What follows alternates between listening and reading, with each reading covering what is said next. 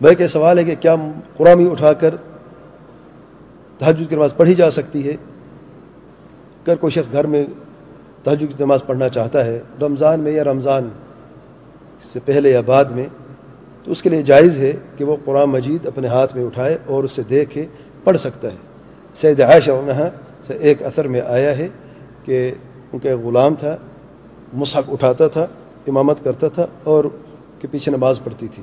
تو اس سے یہ ثابت ہے کہ قرآن مجید آپ اٹھا سکتے ہیں اور چھوٹا سا قرآن مجید لے لیں اور اس میں آپ جب اس کو رقوع میں جائیں تو آپ کے ہاتھ میں ہے، لیکن جب آپ اٹھے تو آپ اس کو جیب میں بھی رکھ سکتے ہیں، ہاتھ میں بھی ہو سکتا ہے، کوئی حرج نہیں ہے۔ اور جب آپ سجدے میں جاتے زمین پہ جب قرآن مجید آتا ہے تو اس میں کوئی حرج باز میں سمجھتی ہے ہوتی ہے۔ بے حرمتی نہیں ہوتی ہے۔ آپ نماز میں آپ قرآن اٹھا کے جب سجدہ کرتے ہیں یا آپ بیٹھتے ہیں آپ کے ہاتھ میں ہوتے ہیں تو اس میں کوئی حرج نہیں، آپ نماز میں ہی قرآن مجید کو پڑھ رہے ہیں اور اٹھا رہے ہیں، اس میں کوئی حرج نہیں ہے۔ اور سلف میں سے جب ہمیں کوئی ثبوت مل جاتا ہے تو پھر یہ بات وارد نہیں ہوتی۔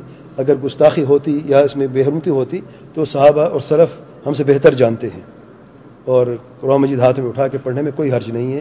یہ محقق علماء کا قول ہے اور یہی صحیح ہے۔ واللہ علم